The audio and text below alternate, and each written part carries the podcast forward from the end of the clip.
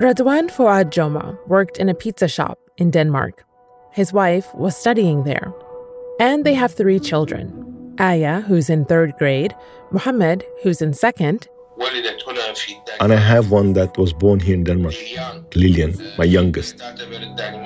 She considers Denmark as her country. She doesn't know anything about Syria. Syria is where Radwan and his wife, Hiba Rajla, were born and raised. I left Syria in 2013 because I was in the opposition.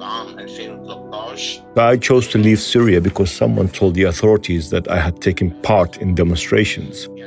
And now his adopted country, Denmark, is telling him and hundreds of Syrians like him to go back. I prefer to die here in Denmark quickly rather than to die in the regime's prison under torture. Malika Bilal, and this is The Take.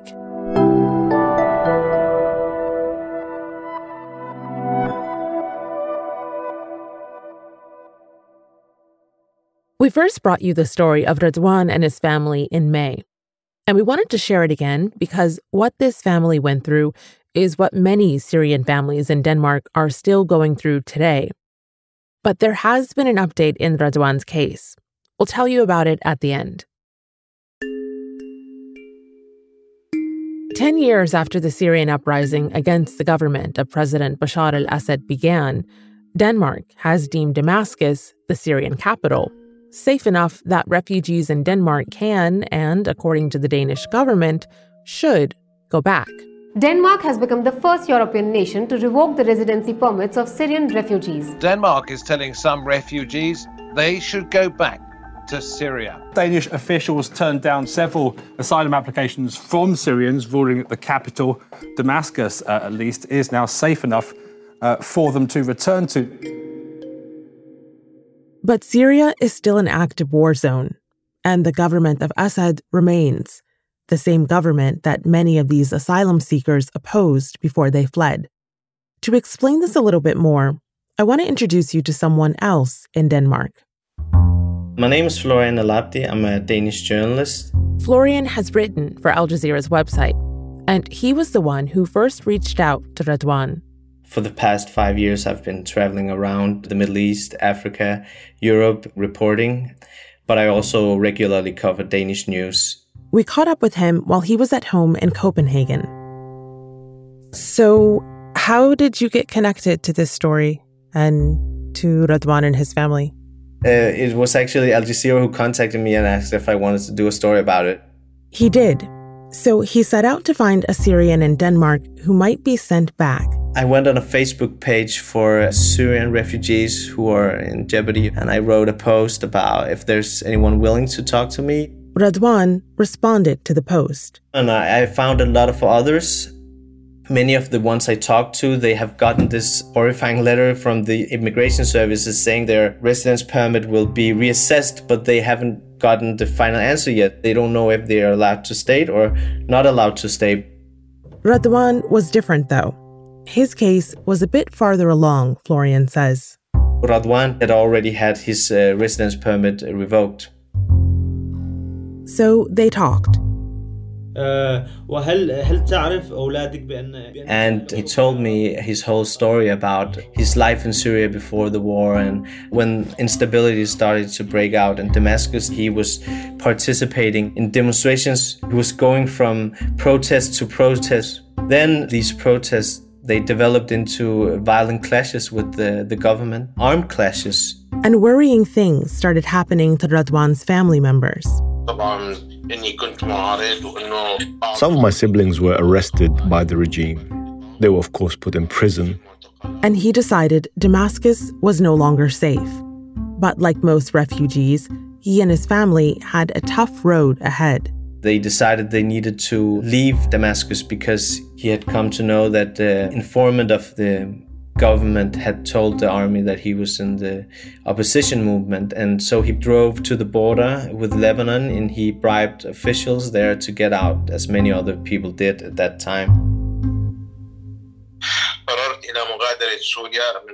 I decided to leave Syria because I hadn't been arrested yet, so I fled to Egypt in 2013.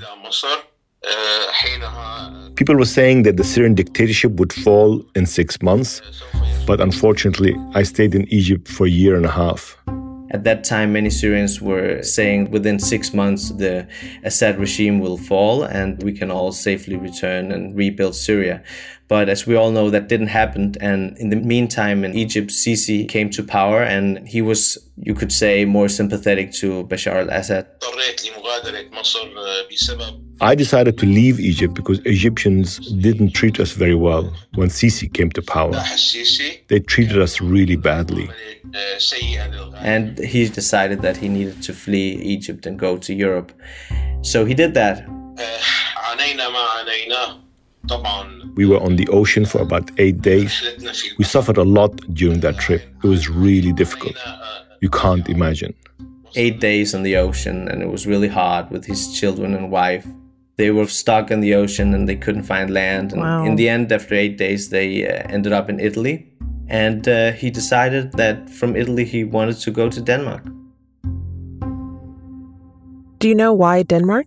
Yeah, he told me he had always heard that Denmark had this reputation as a country that always makes sure human rights are upheld and and is a staunch defender of human rights all over the world. So he said that at least if I go to Denmark, I will not have to worry about my rights anymore as I did in Syria. So, what happened when he got to Denmark? So when he came to Denmark, he settled in a small town called Silkeborg in western Denmark on the Jutland Peninsula. He got a job in a pizza place and he was just happy to work full time and see his kids growing up here and starting school. And his wife started studying. In late 2014, he applied for asylum and in 2015, he received asylum. So he applied to have his residence permit renewed in 2020, but it was rejected because he was from Damascus. He thought that this was just some kind of bureaucratic, smaller hurdle. He had never imagined that they would actually take away his right to live in Denmark. My children don't even speak Arabic properly. He said that he was shocked. There had been talk in late 2019 that Denmark would start to reassess the residence permit of Syrian refugees from Damascus, but he didn't flee the war because of the general conditions. He was a known opposition member. Remember, his siblings had already been arrested, and his wife had her own tragic history with the government. It's impossible for me to go to Syria because of my opposition to the regime. I will immediately be arrested by the regime.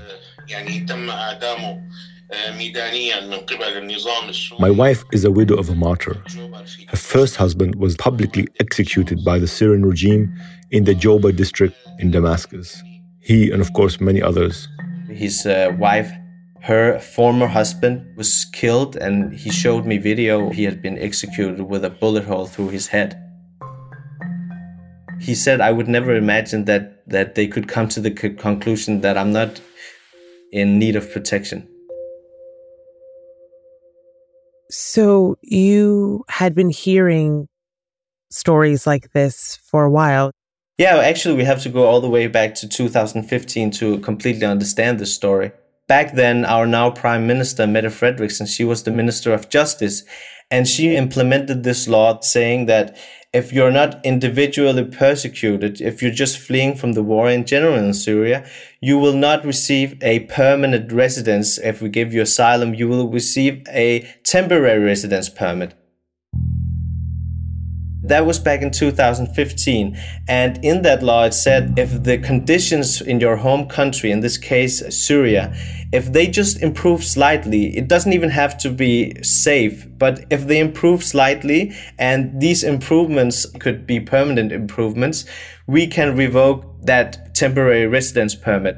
So, the 2015 law set things up so that if conditions got better in Syria, Syrian refugees still in Denmark would have to return. And then in 2019, the Danish Immigration Services published this report saying that now in Damascus, the security situation has improved to such a degree that we can now send refugees back or revoke their residence permit. So the first Syrian refugees, when they applied for new residence permit, they weren't given. And actually Syrians lost their residence permits. But despite all this, the story didn't catch internationally. There were a few reports about it, but early this year in 2021, the Danish immigration services came up with a new report saying this now also applies to Reef Damascus. The rural areas around Damascus is called Reef Damascus. And um, now you had 500 Syrians in jeopardy of losing their residence permits. And you have up to 5,000 Syrian refugees in Denmark who are in jeopardy. What does safe mean? What are they basing that on? Their definition of safe is that you can live in Damascus and Reef Damascus. You can have a life there. Yeah, there can be occasional skirmishes, but if it's not a complete war zone, you can return. But 11 out of uh, 12 experts cited those two famous reports have later come out and said that their testimonies were taken out of context and they don't believe that Damascus is safe. There's one source who said, uh, Yeah, I, I, did say that Damascus is safe compared to Deraa, but Deraa is not safe at, at all. Uh, so there's a huge difference between saying that Damascus is somewhat safe or safer than other places in Syria and saying that it's safe to return to. These are two different things that the Danish government doesn't really eh, seem to realize. And the question is are, are you willing to take moral responsibility of people you've sent back or detained and tortured? I don't know. I don't think they are. And Radwan and his family are some of those who say they would not be safe if they had to go back. Yes. My children, they can sense the state of fear in this house. They really feel it. So they know about this and they are extremely scared. And they ask me, Baba, Baba, if we go back to Syria, will we be killed? We don't want to live in a place with horror, fear, killings, and destructions. So when you lose your residency papers and your residency status, you could get sent to what's called a deportation center. Yes. Have you been to one? I've been outside of them and talked to people who live there. I haven't actually entered because there are restrictions for journalists, but they are very notorious in Denmark for their bad conditions. The Council of Europe's Anti Torture Committee has published reports calling them some of the worst in Europe there has been so much public protest about one of them called Sjælsmark, where all the children were held, that after public pressure, the politicians decided to move them to another deportation center where conditions were slightly better. The one with single men is, is the worst one, and it's uh, described as worse than a prison by many people who have seen it. You aren't allowed to cook. You aren't allowed to go out except uh, within specific time frames. You aren't allowed to have money. You just have a room. You don't even have a phone, or you're just in this prison-like facility. And Denmark is saying to you, either you leave or you will be stuck here the rest of your life. Wow. If they were sent to one of these deportation centers, Radwan wouldn't be able to work. His wife wouldn't be able to study. Their children also presumably wouldn't be in school. So, children have the right to primary school. So, they are offered primary school and nothing else. Copenhagen doesn't have diplomatic relations with Damascus. They don't recognize the government of Bashar al Assad because of what's happened since the uprising over the past 10 years. So, is Denmark legally allowed to force repatriation? No, they're not. And they will not be forcing repatriations at, at this moment as long as they don't have diplomatic relations with Damascus. So that means that what they're doing is in a gray area. They're not actually repatriating people. They're just telling them you're no longer legally allowed to be a resident here. Yeah, so they're saying that you're not allowed to live here, integrate and work here and have a normal life here, and we are not allowed to send you out. So we will send you to these prison like facilities if you don't go back voluntarily. So there are already people who have lost their residency and who have had to figure out what to do. Yeah, you have Syrian people with their children living in departure centers. And we are already starting to hear reports about Syrian refugees who have left Denmark to seek asylum in other European countries. And of course, there are also a few who have uh, chosen to go back to uh, Syria. So, what options are Radwan and his family considering right now? They, they tell me that they will have to live in a deportation facility because to go back to Damascus, they believe that they will be uh, held and they will probably be tortured.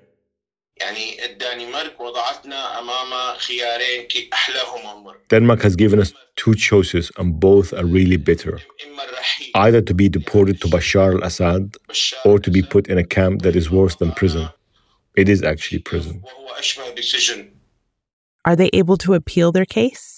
They have appealed their case, and the final answer will be given on the 25th of May. Mm-hmm. We came to Denmark because it's known for its human rights record. It has a good reputation. If we had known the opposite was true, we would never have come here.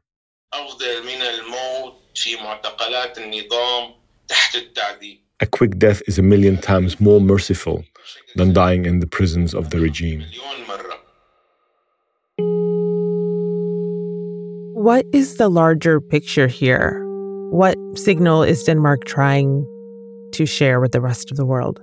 I think Denmark, since at least 2015, has been very clear about being a country not willing to accept refugees.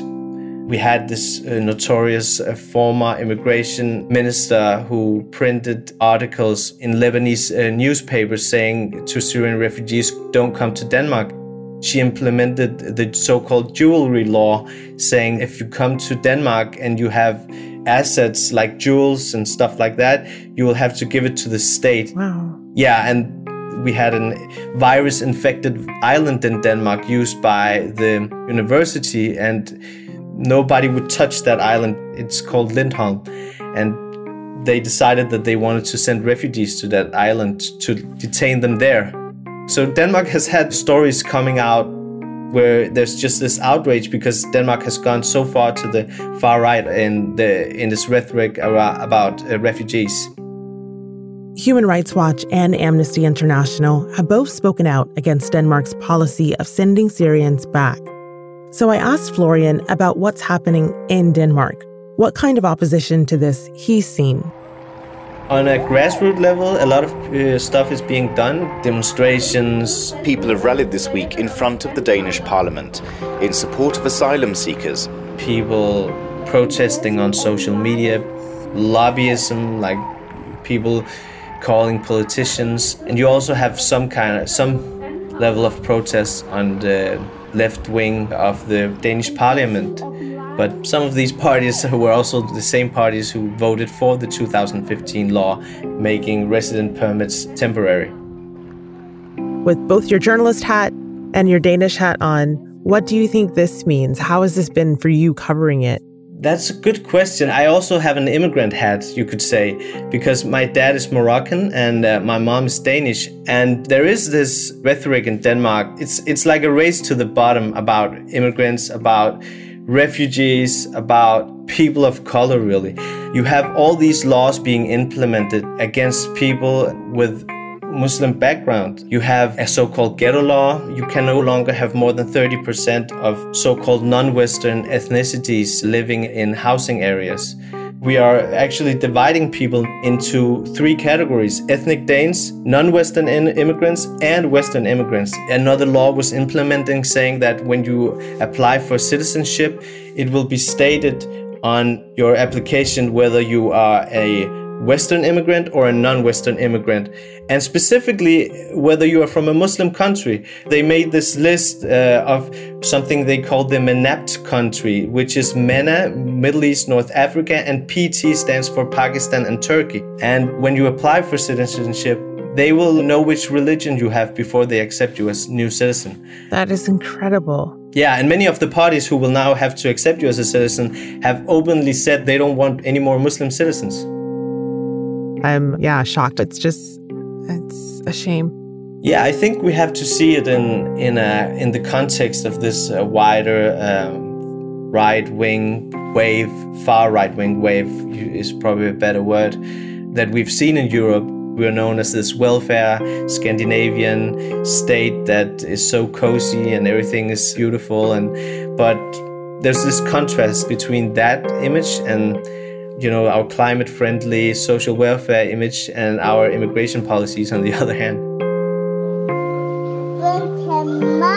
We checked back with Radwan right before publishing this episode asking for some sounds of his children playing having fun.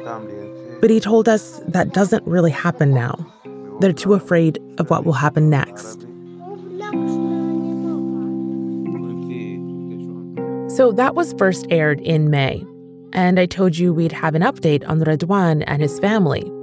We have some good news. Radwan told us he and his family received political asylum residency on the 25th of May. It's for two years. The reason given was his opposition to the Syrian regime.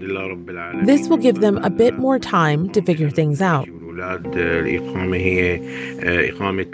But Radwan knows Syrians in the detention centers, still too afraid to return to Syria. They are separated from their children. They can only see them on weekends. And he's seen pictures of the facility on social media. It looks like what Florian described. Radwan thinks part of the reason his case was able to succeed was the media attention including our story. He did lose his pizza business, though. Because of all the legal problems, he couldn't keep up with it. He got a new job in transportation, and his wife and all three children are still in school. Since our story aired in May, more than 50,000 Danes signed a petition urging their parliament to stop revoking the residency of Syrians. But so far, Danish policy hasn't changed. And that's The Take. This episode was originally produced by Amy Walters, with Dina Kesbeh, Priyanka Tilve, Ney Alvarez, Negin Owliaei, Alexandra Locke, and me, Malika Bilal. Our sound designer is Alex Roldan. Tom Fenton is our story editor, and our executive producer is Stacey Samuel. We want to send out a special thanks to Saad Torjman for his help and Awad Joma for being the voice of Radwan. We'll be back.